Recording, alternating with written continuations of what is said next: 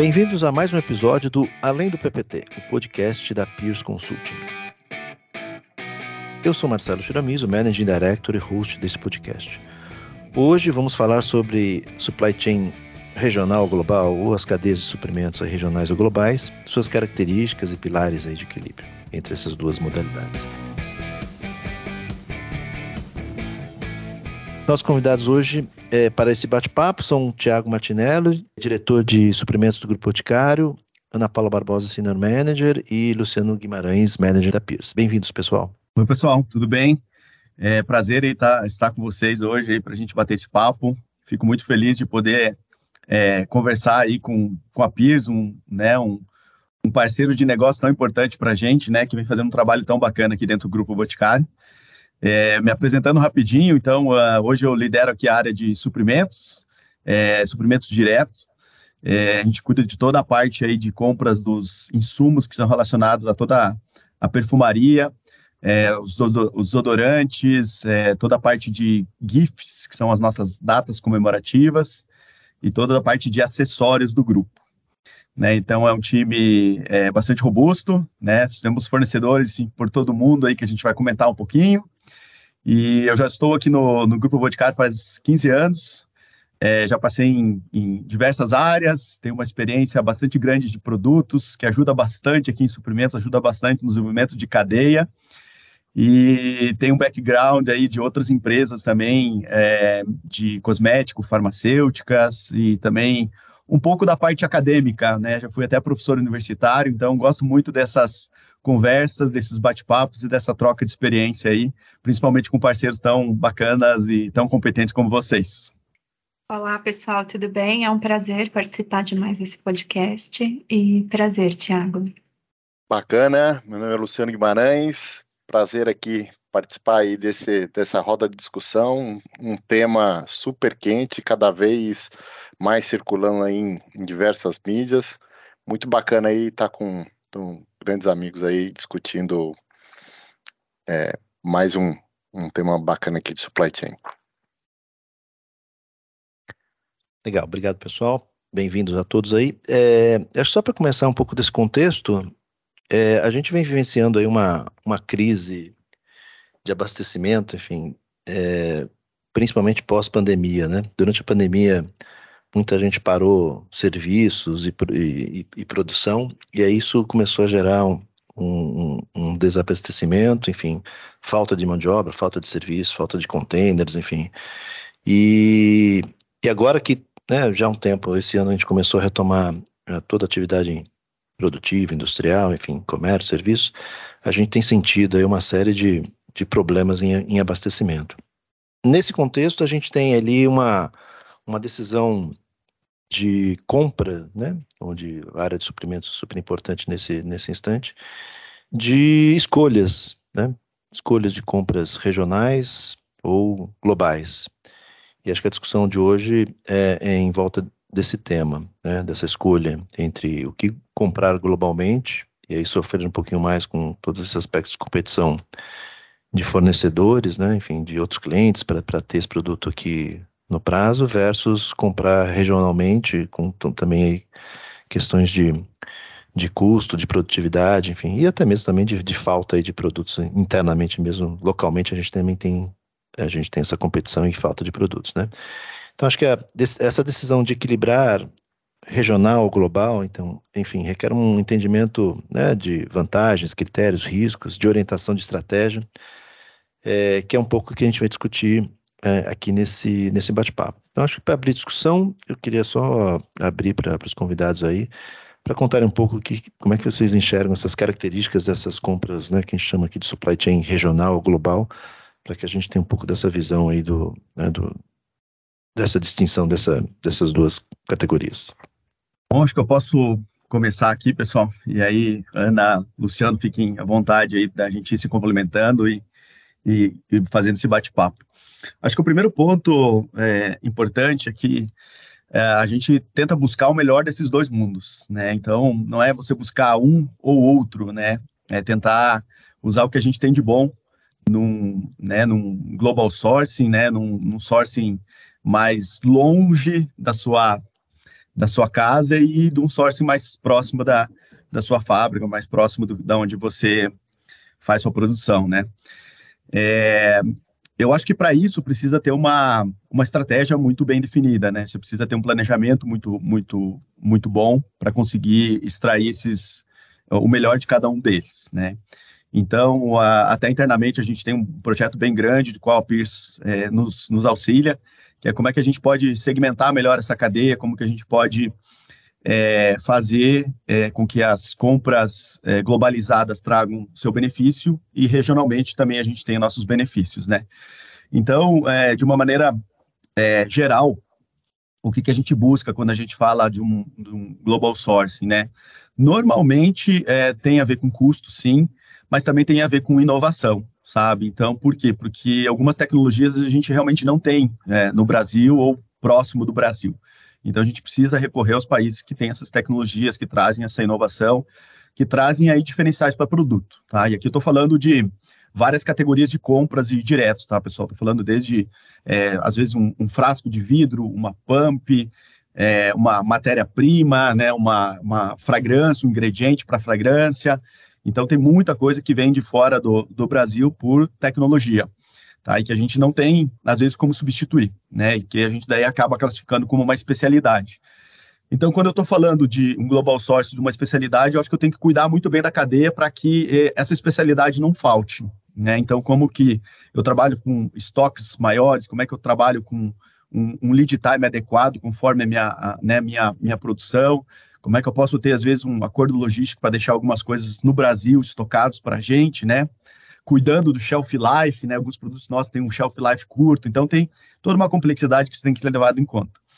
Quando a gente fala já de um commodities, coisas assim que são mais fáceis a gente conseguir é, comprar, é, aí eu acho que tem uma, é, uma decisão muito mais por é, realmente custos, né, ou é, lead times, né, que às vezes pode acontecer, né, às vezes você comprar fora do, do Brasil e ter um lead time menor que no Brasil ainda. Mas eu acho que o custo aqui pesa bastante quando é alguma coisa mais comoditizada. Então, é, quando a gente fala então dessa cadeia mais globalizada, eu acho que esses dois pontos aí são importantes, de buscar inovação e buscar é, custo, né? Buscar reduções de custo. Quando a gente fala um pouquinho da cadeia é, no Brasil, depois tem alguns exemplos bastante práticos que eu posso citar, é, o que, que a gente busca, né? A gente busca é, principalmente flexibilidade, né? Então, reações para abastecimento, para é, aumentos de, de demanda, aumentos de volume de curto prazo, quando está mais próximo de casa, eu tenho normalmente um lead time menor. E isso é importante para a gente que vive num, numa, num ecossistema que nós lançamos muito produto. E todo lançamento, a variabilidade dele é muito grande, né? Então eu não tenho certeza, é, por mais que a gente estude, por mais que tenha um time de, de demanda muito, muito bom, a gente acaba às vezes errando para cima ou para baixo, né? E aí às vezes precisa dessa reação. Então, estando perto da gente é muito melhor. É, além disso, acho que tem uma questão bem importante que é de todo o desenvolvimento local, né? Então, tem uma questão sim de ISD aqui, de você estar tá desenvolvendo um local no Brasil, gerando empregos, às vezes gerando tecnologia, é, de, é, e, e, também é, deixando de usar tanto recursos, principalmente recursos de transporte, né? Então, a, seja por transporte marítimo, seja por transporte caminhão, você acaba gastando alguns recursos aí para trazer lá de longe é, até sua fábrica versus quando algo é produzido mais próximo da sua da sua fábrica, né? Então, eu acho que de, de maneira geral é isso, tá? Então, o, o abastecimento regional, né? ele nos traz aí mais flexibilidade, eu acho que um desenvolvimento local traz um pouco dessa parte mais social, né, e menos impacto uh, ambiental também, quando a gente fala de ESG. Maravilha, Thiago. É, acho que é, é, é, é, é muito importante esse tema, né, porque tem tem muito um estigma de que o global é só custo, né? E você deu um exemplo ali de, de inovação, porque se você fica muito regionalizado, você fica é, é, num mundinho você entra em contato né, com o que está acontecendo no mundo, as tendências, culturas, né, a diversidade. É, outro aspecto também tem, tem, tem a questão da, da, da, da, qualidade da excelência, né, também, né, eu acho que é primo ali da inovação, né, tem, tem alguns tipos de componentes e produtos que tem alguns polos que são super especializados em fazer isso no mundo, né, então é, é, por exemplo, a gente vai para um outro para um outro mercado ali de tecido, tem um polo regional ali, Santa Catarina, Minas, tal, mas tem, tem, tem algo muito forte ali no né, China, Índia e tal. Farmacêuticos tem muito uma questão China, Índia e tal. Então tem uma expertise que eventualmente é desenvolvida num, numa localidade, né? É, é, outro, outro aspecto, e, e aí tem um, uma história triste e uma história feliz que é, tem, tem às vezes uma carga tributária, engenharia tributária, incentivos de cada país que faz com que as empresas se movimentem ali pelo mundo buscando ali o, o custo total, né? Um exemplo feliz que muita gente veio para o Brasil, um exemplo triste, a Ford, que recentemente abandonou e algumas outras empresas abandonaram, porque as, é, essas mudanças não, não se tornaram mais atrativas né, para para essa estratégia assim, é, é, é, global de buscar algum, alguns, algumas localidades aí com custo total atrativo. Né? E quando a gente fala é, da, parte, da parte regional, uh, tem, tem a questão da, da agilidade, da, da, da, flexibilidade, né? É, tem, tem a questão que você comentou muito bem ali de, de, é, é, é, menos carbono, é menos utilização de recursos, né? É, é mais sustentável. E, e, tem, tem um mandamento ali na cadeia de suprimentos que fala: quanto menos toques eu tiver no meu produto, menos riscos e avarias e, e, e, e menos risco eu tenho. E a gente entra no tema do risco, né? Cada vez mais pontos ambientais, sociais, econômicos, é, eles têm afetado a cadeia, né? E tem até um tema de cadeia resiliente que o pessoal está buscando, que é, puxa, onde que eu posso minimizar o risco? E quanto mais longa a cadeia, por mais elos que, que ela transpassa, eu aumento esse risco. E aí é, é, é, o ponto que você começou, né, Tiago? Que você começou ali. O melhor dos mundos não é nenhuma nem a outra, é um pouquinho de cada uma, né? É fazer o dual sourcing, o multisourcing e é, eventualmente é, balancear isso. Tem empresas tradicionalmente, puxa, Boticário é um exemplo de uma empresa extremamente inovadora, né? Então ela ela ela ela tem tem esse perfil de agilidade, rapidez. Tem algumas outras empresas que, puxa, é extremamente cadeia tradicional, muito voltado para custo. E você tem empresas que tem um pouco dos dois mundos. Aí cabe o ponto que você falou da segmentação, né? É, e aí você busca o melhor dos mundos em cada segmento, né? Então, é, Bastante, bastante interessante isso. E, e, eu queria só fechar com o um último aspecto da, da parte regional, que cada vez mais a parceria, né, compartilhamento de informação, planejamento colaborativo, VMI, entre engenharia simultânea e tal, quando você está no mesmo país, você facilita a cultura, a comunicação de estabelecer essas parcerias, né? Então, eu acho que é, é mais um pontinho ali para a parte regional ali. O, o Tiago, legal que você falou, acho que tem vários critérios que você e o Luciano comentaram, mas acho que esse, essa questão de inovação acho que é um, é um ponto interessante.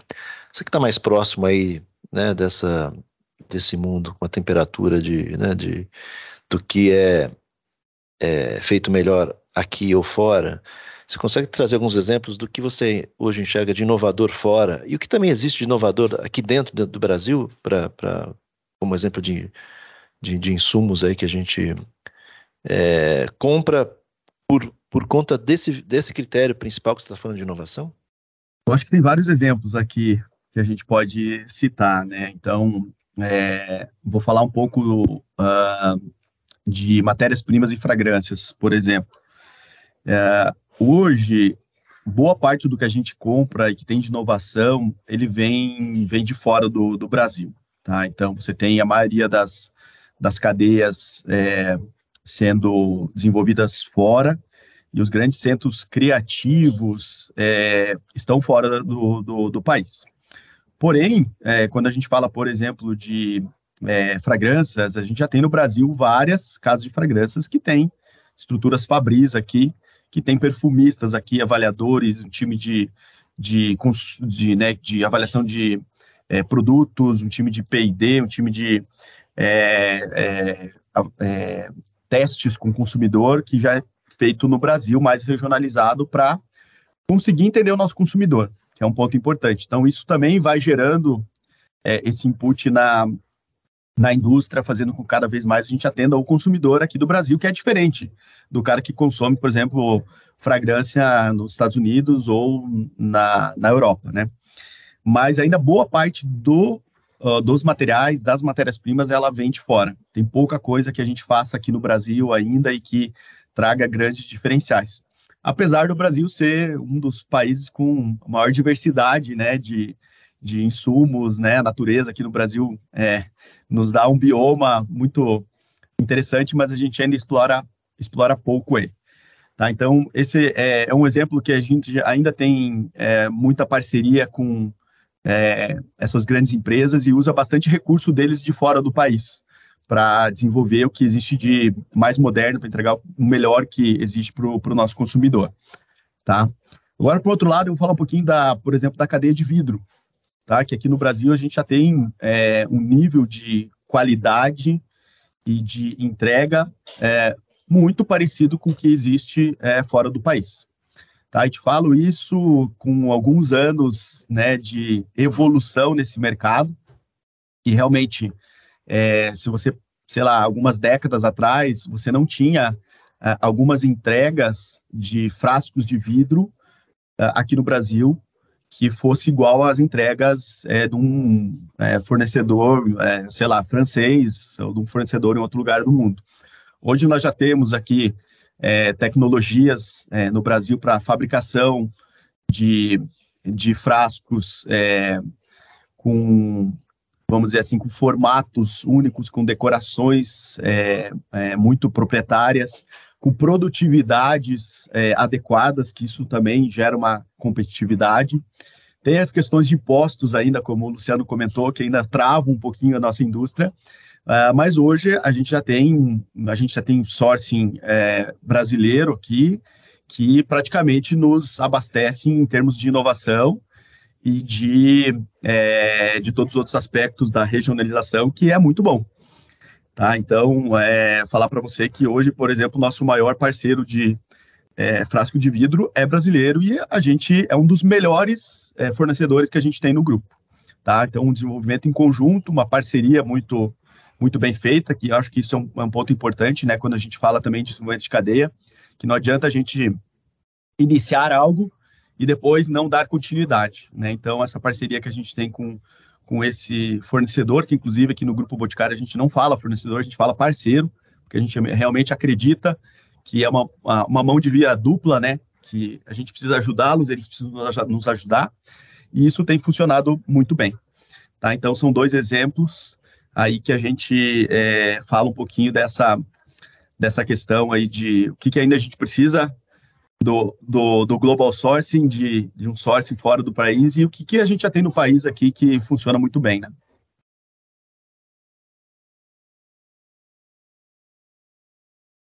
Alguém quer falar alguma coisa? Não. Tá. É... Não, legal. Eu, eu acho que assim, dado esse, esse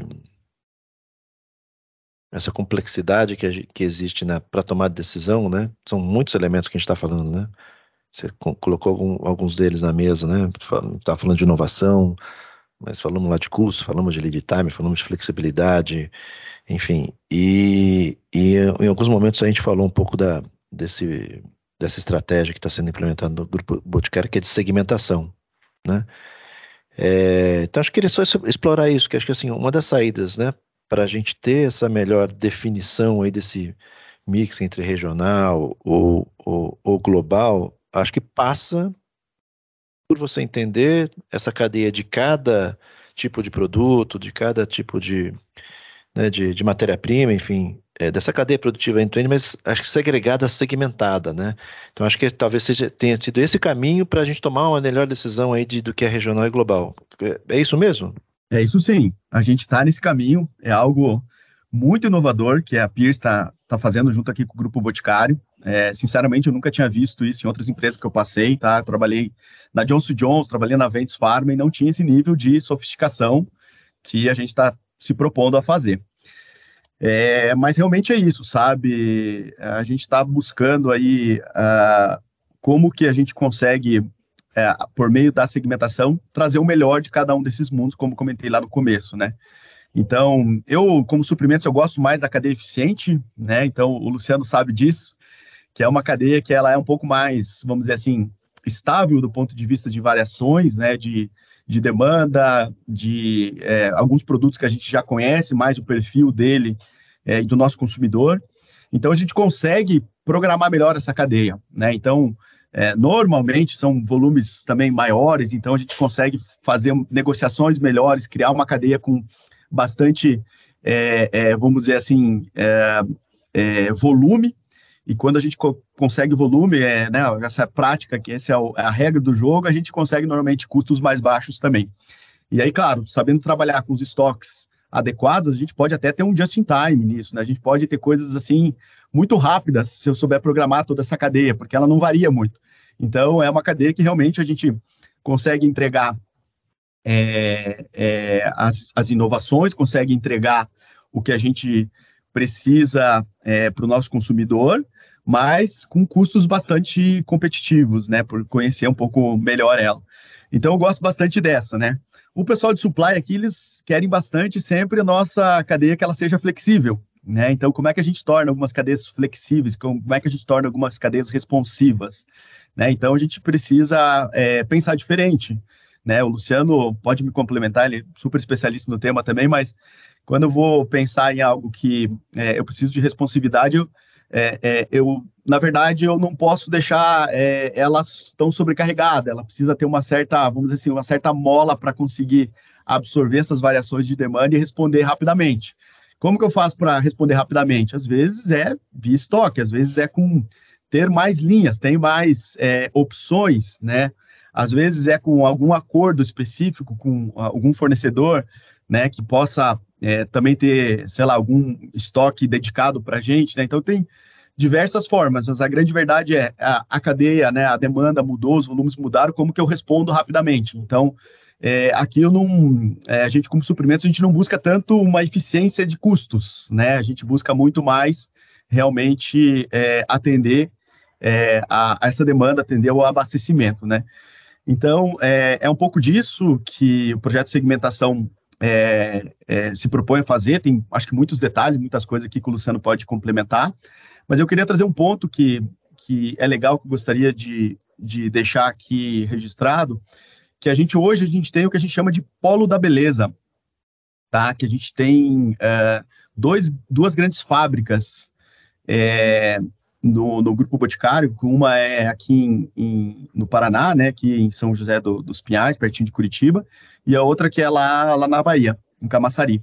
E ao entorno dessas fábricas, a gente criou um, é, um complexo de é, é, fornecimento, tá? com a instalação de alguns fornecedores é, locais, e que eles justamente é, ajudam a gente nessa regionalização que a gente estava falando. Tá? Então, alguns deles são multinacionais, tá? Por exemplo, a Aptar é uma grande é, fornecedora de pumps, grande fornecedora aí de, de insumos para cosméticos, e ela está instalada do lado da nossa fábrica, alguns quilômetros da nossa fábrica lá na Bahia. E ali ela consegue produzir muito rápido, consegue nos alimentar em qualquer é, mudança aí de, de demanda, né? Porque ela está muito próxima da nossa, da nossa fábrica e a gente desenvolve todo a, o ecossistema ali, né, do, do, ponto de vista social, do ponto de vista de geração de emprego. E também o que a gente tenta fazer com esses nossos fornecedores é, poxa, você tem uma tecnologia, às vezes, é, que está lá na França, traz ela para o Brasil, que a gente vai tentar colocar nos nossos produtos, a gente vai tentar trazer essa tecnologia para o Brasil para que todos possam beber dessa fonte, né?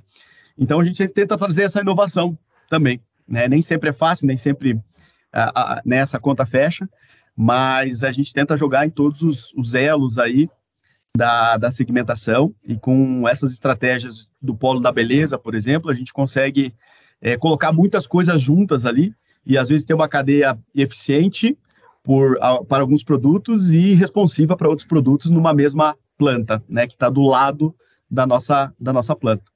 Então isso tem funcionado, acho que está fazendo um trabalho muito bom, né, Luciano? Mas ainda tem bastante coisa para a gente construir junto e principalmente desenvolver toda, toda essa cadeia. Maravilha, é, é, é, é muito interessante porque, é, Tiago, você no início ali do bate-papo, você comentou, puxa, a gente faz ali, tem a cadeia global, e, mas a gente aproveita também de acordos logísticos, e aí agora você citou uma série de alavancas, né, para segmentação da cadeia, né, para cadeias que buscam mais eficiência e custo e cadeias que buscam mais agilidade, flexibilidade. Então, tu, tudo começa na pergunta estratégica, né? O que, que eu quero ou para minha empresa, ou em casos mais sofisticados, o que, que eu espero para alguns segmentos da minha empresa, né? E, e, é interessante que essas mesmas alavancas, elas podem intensificar aquilo que eu busco, né? Então, ah, se eu busco flexibilidade, você deu uma série de exemplos aí, né? Tem, puxa, subcontratação, tem linhas alternativas, tem é, estoques de segurança, tem, enfim, uma série de pontos e tem alavancas que buscam não, mais eficiência, mais redução de custos, né? lotes econômicos, né? É, é, é, é, global sourcing e uma série de outras ali, que elas podem ou intensificar a estratégia ou mitigar os riscos de eu colocar todas as cestas num ovo só, né? Ah, eu vou para regional, mas pera lá, deixa eu me resguardar com outras alavancas para também não comprometer muito o custo. Ou se eu vou para uma estratégia ali de custo, né?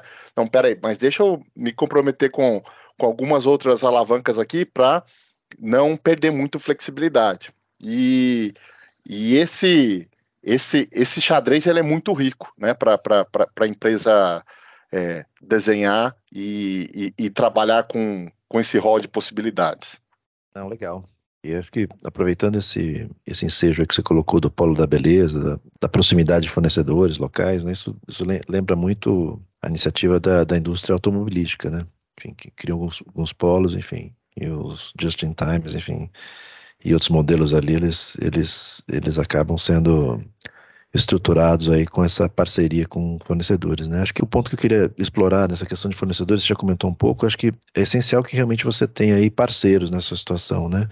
Eu acho que essa e essa discussão do regional global, é, como você comentou, acho que é uma, realmente é uma via de mão dupla, né? É vocês buscando, mas o pessoal também oferecendo e vendo como é que ele pode trazer mais valor ali, né? Para para toda essa cadeia. Então, eu queria só perguntar para você como é que é, como é que essa, esse relacionamento, como é que essa gestão de parceiros, de fornecedores, como é que é, como é que esse, esse essa gestão com eles aí no grupo? Eu acho que isso é, é um, algo bastante cultural aqui, sabe, Marcelo, que a gente tem é, isso na veia de é, ter é, os nossos fornecedores como grandes parceiros de negócio. Então, a gente dá muito ouvido a eles, dá muita oportunidade para eles, nós temos aqui internamente um programa que se chama Programa de Avaliação e Desenvolvimento de Parceiros, chama PADP, e que anualmente a gente faz todo um ciclo de avaliação é, que todas as áreas internas do grupo participam, traz os pontos de melhoria, traz os feedbacks, depois a gente tem um evento até de celebração com eles, né, com os, os melhores, e a gente tem alguns números super interessantes aqui, que o, os parceiros, eles depois eles são classificados, né? São classificados em relevantes, é, bronze, prata, ouro e diamante.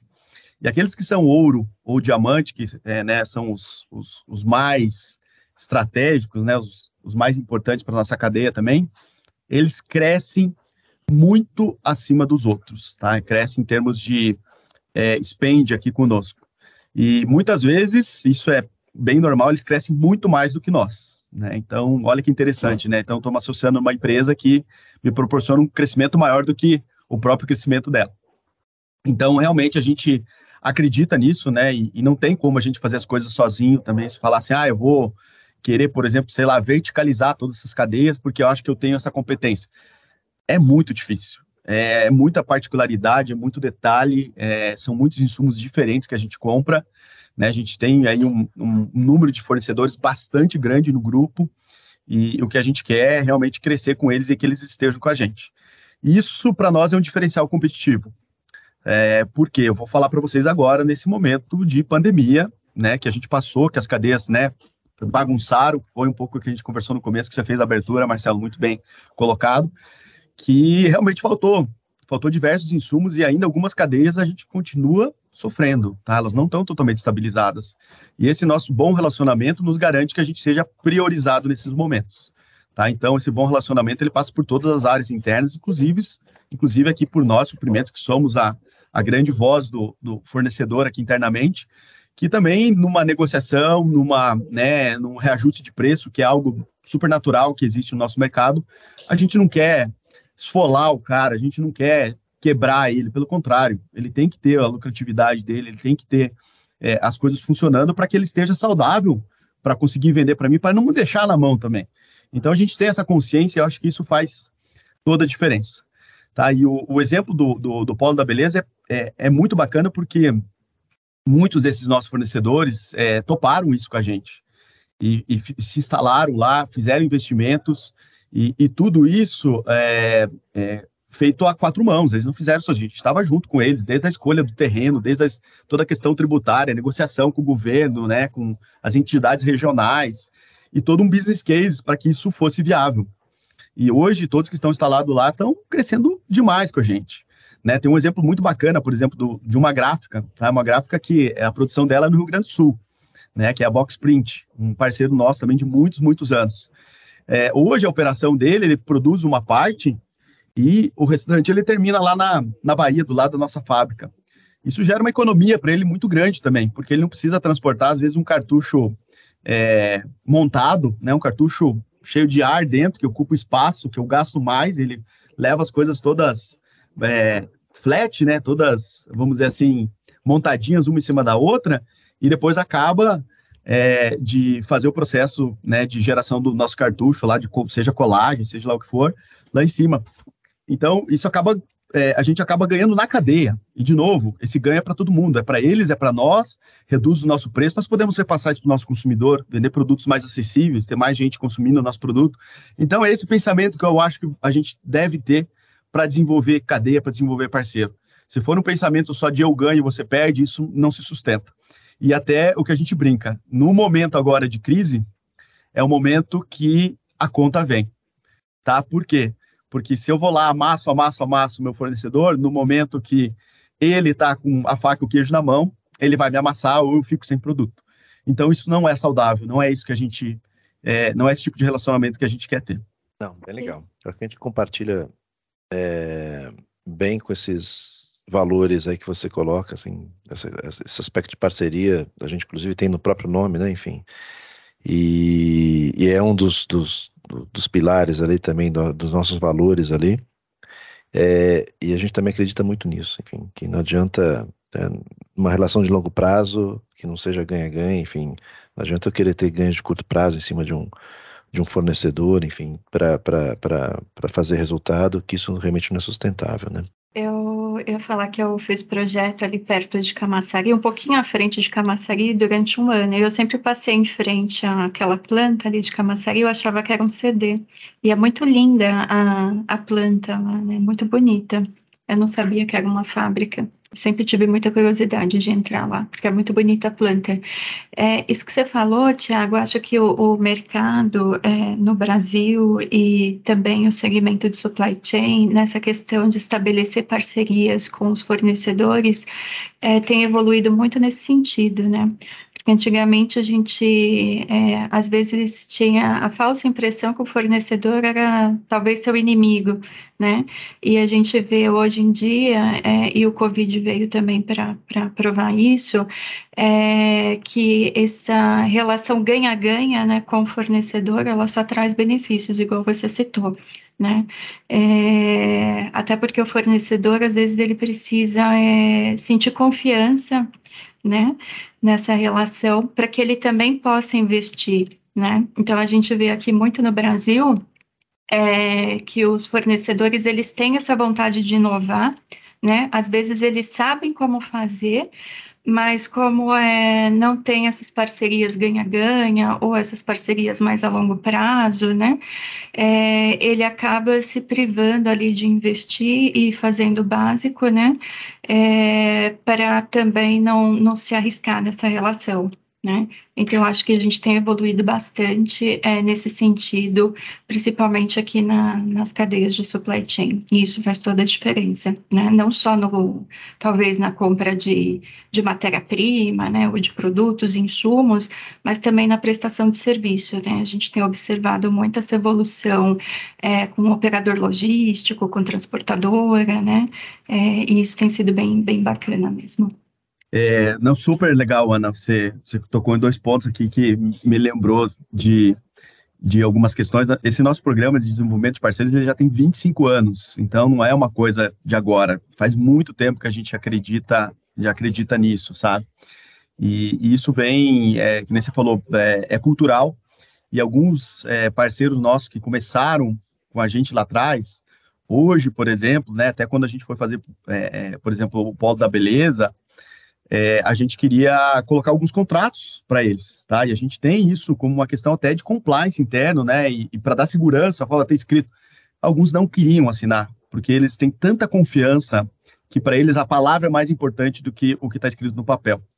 Então, isso foi, assim, até para a gente surpresa. Algumas horas a gente falou, pessoal, mas a gente quer fazer o contrato, porque, né, para dar uma segurança, para mostrar que está tudo aqui bonitinho, a gente vai cumprir. Não, não, não, não preciso disso. O que vocês estão falando é, é mais importante.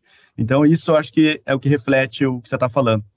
E só para finalizar, Ana, quando passar lá na frente, avisa a gente que a gente arruma uma visita para você lá, para você conhecer a nossa fábrica, nossos CDs lá, e vai ser um prazer te, te receber, tá? Ai, obrigada, eu vou com certeza. Ótimo. Eu acho que assim, a gente fez um, fez um, um, um bate-papo aqui é, da. falando um pouco de um tema específico, né? De uma, de uma escolha entre fornecedores globais ou locais, enfim, um pouco dessa, dessa tomada de decisão. Mas acho que ao longo da, da, da conversa a gente viu que isso tem um, um, um, passa por vários temas, mas acho que tem uma, um lado de ter uma cultura e uma estratégia muito bem definida também, né? Que dá um norte muito muito importante para essas tomadas de decisões, né? Apesar de assim, ela ser complexa, ela ser segmentada, como a gente falou, mas ela parece ter aí realmente um viés cultural de valores, de uma estratégia, né? Que depois se transforma em política de compras, acho que muito bem definida, né? Então a gente foi meio que um, um bottom-up para chegar você um pouquinho falar um pouco dessa estratégia e a política que vocês têm de, de, de suprimentos aí. Então, perfeito. Acho que esse é um, é um, é um ponto bem bacana, né? Que a gente vai sempre evoluindo essas políticas de compras. E hoje a gente acabou de aprovar até, já faz um, um, tempinho agora, uma nova política de compras que, além de todas essas questões, né, que refletem a nossa estratégia, como você bem falou, que reflete os nossos anseios futuros, a gente começou a incluir novos temas, né? Então a gente fala um pouquinho aqui das é, compras afirmativas né, que é cada vez mais é, buscar esses parceiros que estejam preocupados e estejam né, muito engajados com os temas de SG.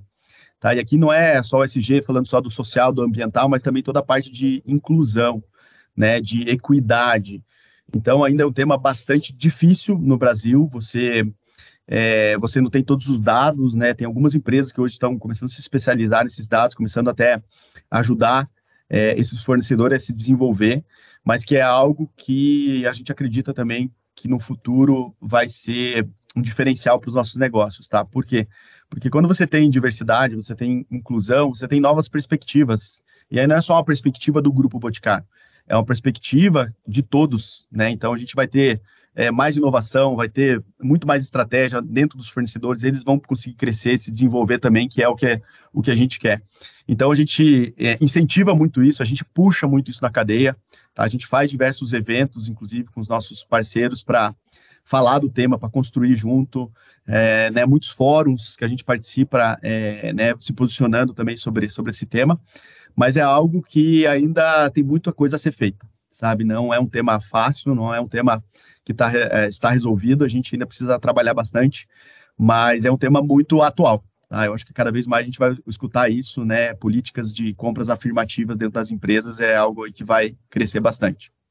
Ótimo, é um tema super interessante. ESG, né, a parte, ações afirmativas, equidade, enfim, que dá é, é um tema para um, um próximo episódio do nosso podcast, com certeza. Bom, agora pessoal, a gente vai para o nosso quadro de Pato Pagãos. Se você está ouvindo pela primeira vez ou já é um, um ouvinte assíduo, sabe que nesse quadro a gente traz aí um assunto relacionado ao tema, mas mais de uma forma mais informal e cotidiana na conversa aqui com os nossos convidados, né?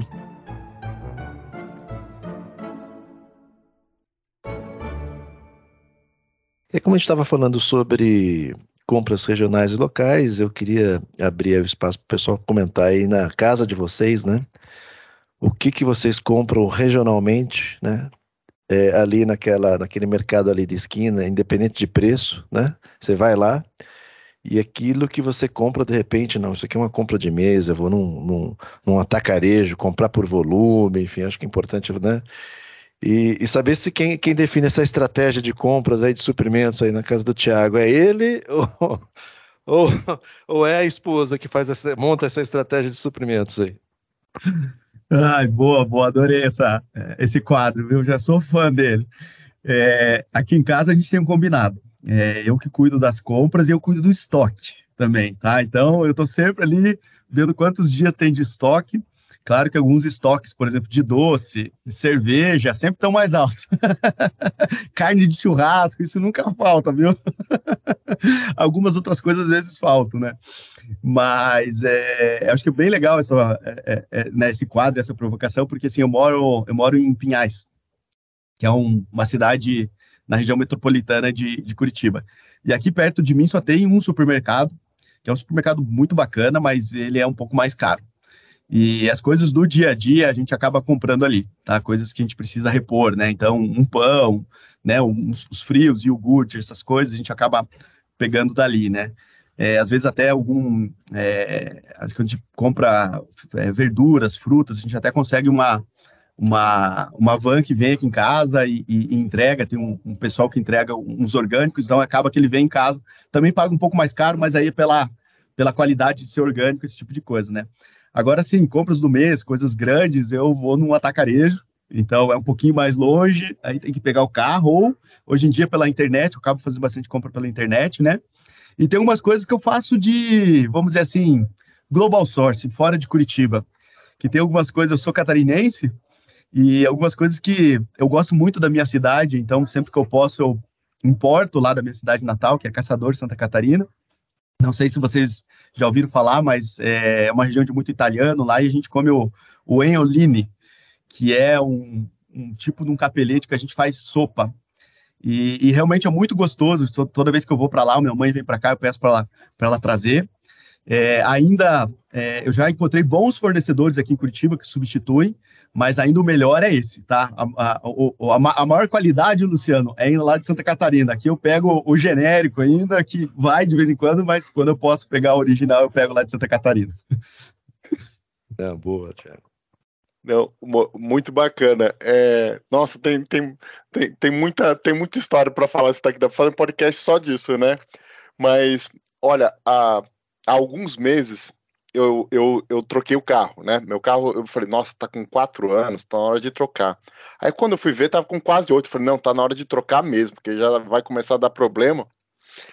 E, e aí eu pesquisei muito, pesquisei meses, né? Porque investimento. Então, de maneira geral, assim, investimentos significativos é muita pesquisa, não só de preço, mas qualidade e tal.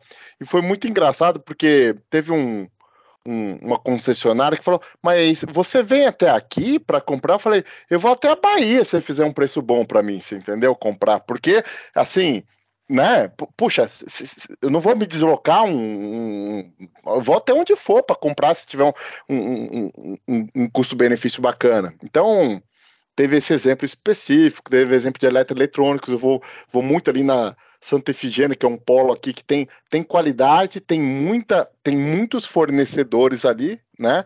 E, e, e tem um, um, custo ali competitivo, né?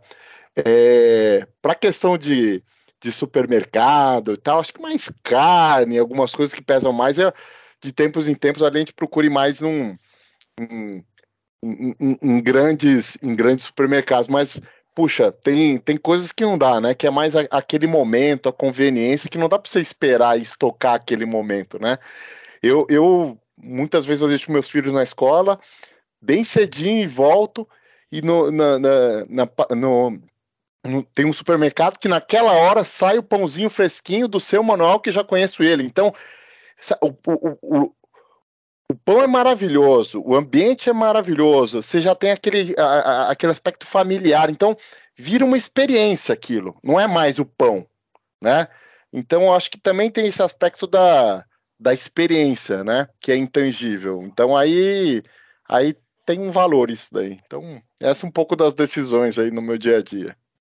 No meu caso, eu sou bem parecida com o, Tiago também. Acho que os produtos é, perecíveis, né, mais rápido, né, é, verdura, pão, iogurte, essas coisas, eu acabo comprando aqui no, no mercadinho do lado do, da minha casa.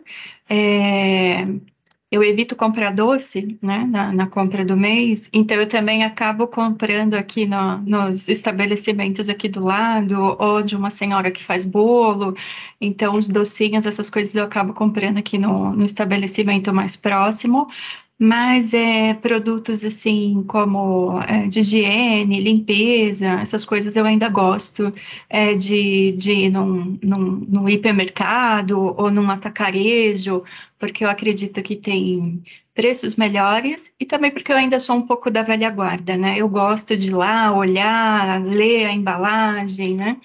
É, testar novas marcas e e cosmético, acho que cosmético é, eu gosto de comprar em, em marcas mais estabelecidas, né?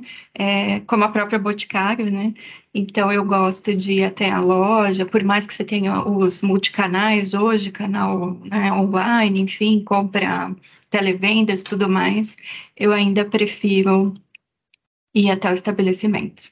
É isso aí. Acho que no meu caso, só colocaria uma, um adicional a essa nossa discussão aqui, que a pandemia é, mudou muito esse hábito nosso que a gente está falando, né? Acho que isso transformou. Então, acho que mais do que perto, longe, acho que o perto e longe, ele é, mudou o conceito, né? Agora o que a gente tem é, é a, a, agilidade da entrega, né? Acho que essa prontidão, enfim, então acho que a gente, o mindset nosso mudou muito de compra, porque hoje praticamente você compra tudo pela pelo aplicativo, né? Enfim, e você não sabe de onde está vindo. Inclusive comida, né? Comida você não sabe. Ah, comprando, tô comprando esse restaurante, mas o restaurante tem um, um, um dark kitchen aqui do lado que ele está apresentando. Você acha que ele está comprando um restaurante lá, aquele famoso? Não, ele tem um dark kitchen aqui do lado sendo comprado. Então acho que a gente teve uma mudança muito grande aí, enfim. Mas aí você também é um outro bate-papo para um próximo episódio. Obrigado, pessoal.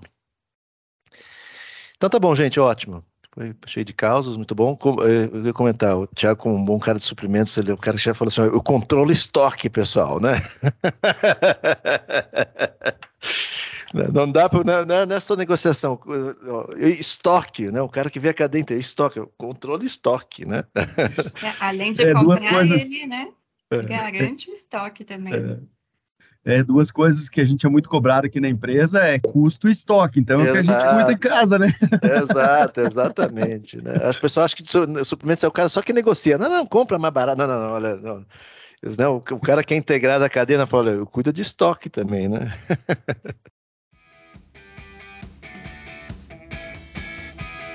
Bom, pessoal, chegamos ao fim de mais um episódio aqui do Além do PPT.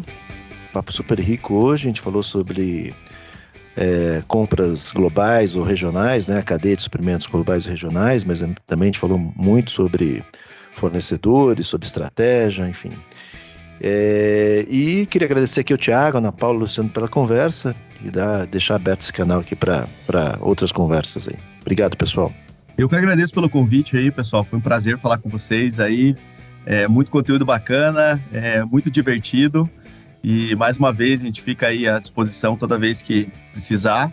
E vamos continuar firmes nos nossos projetos, né, Luciano? É, cada vez mais com essa parceria aí com, com a Peers e construindo um futuro, é, um futuro mais bonito, né? Porque é isso que a gente faz no final do dia, a gente quer entregar muita beleza para todo mundo. Valeu, pessoal.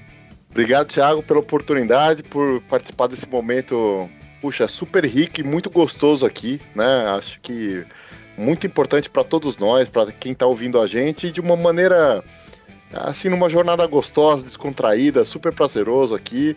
Shiri, Ana, obrigado aí por compartilhar também desse momento com a gente. E eu acho que é um exemplo aqui, é, acho que vivo aqui da gente construindo essa, essa parceria de sucesso, né? É, isso, isso eu acho que é um exemplo vivo aqui que, que dure por muito e muito tempo esse ganha, ganha, ganha, ganha, ganha, ganha, ganha. Obrigada é, mais uma vez, né? É um prazer sempre participar dos podcasts da Peers. E, Tiago, super obrigada. Foi um bate-papo assim, muito rico. É, você conseguiu trazer muita simplicidade né, e clareza para um assunto que, de certa forma, é bastante complexo né, na, nas cadeias de supply. E, e foi um prazer enorme. Obrigada. Obrigado, pessoal. Se você gostou desse conteúdo, não deixe de nos avaliar com cinco estrelas no seu tocador de podcast preferido. E fique também ligado nas nossas redes sociais. Até a próxima, pessoal!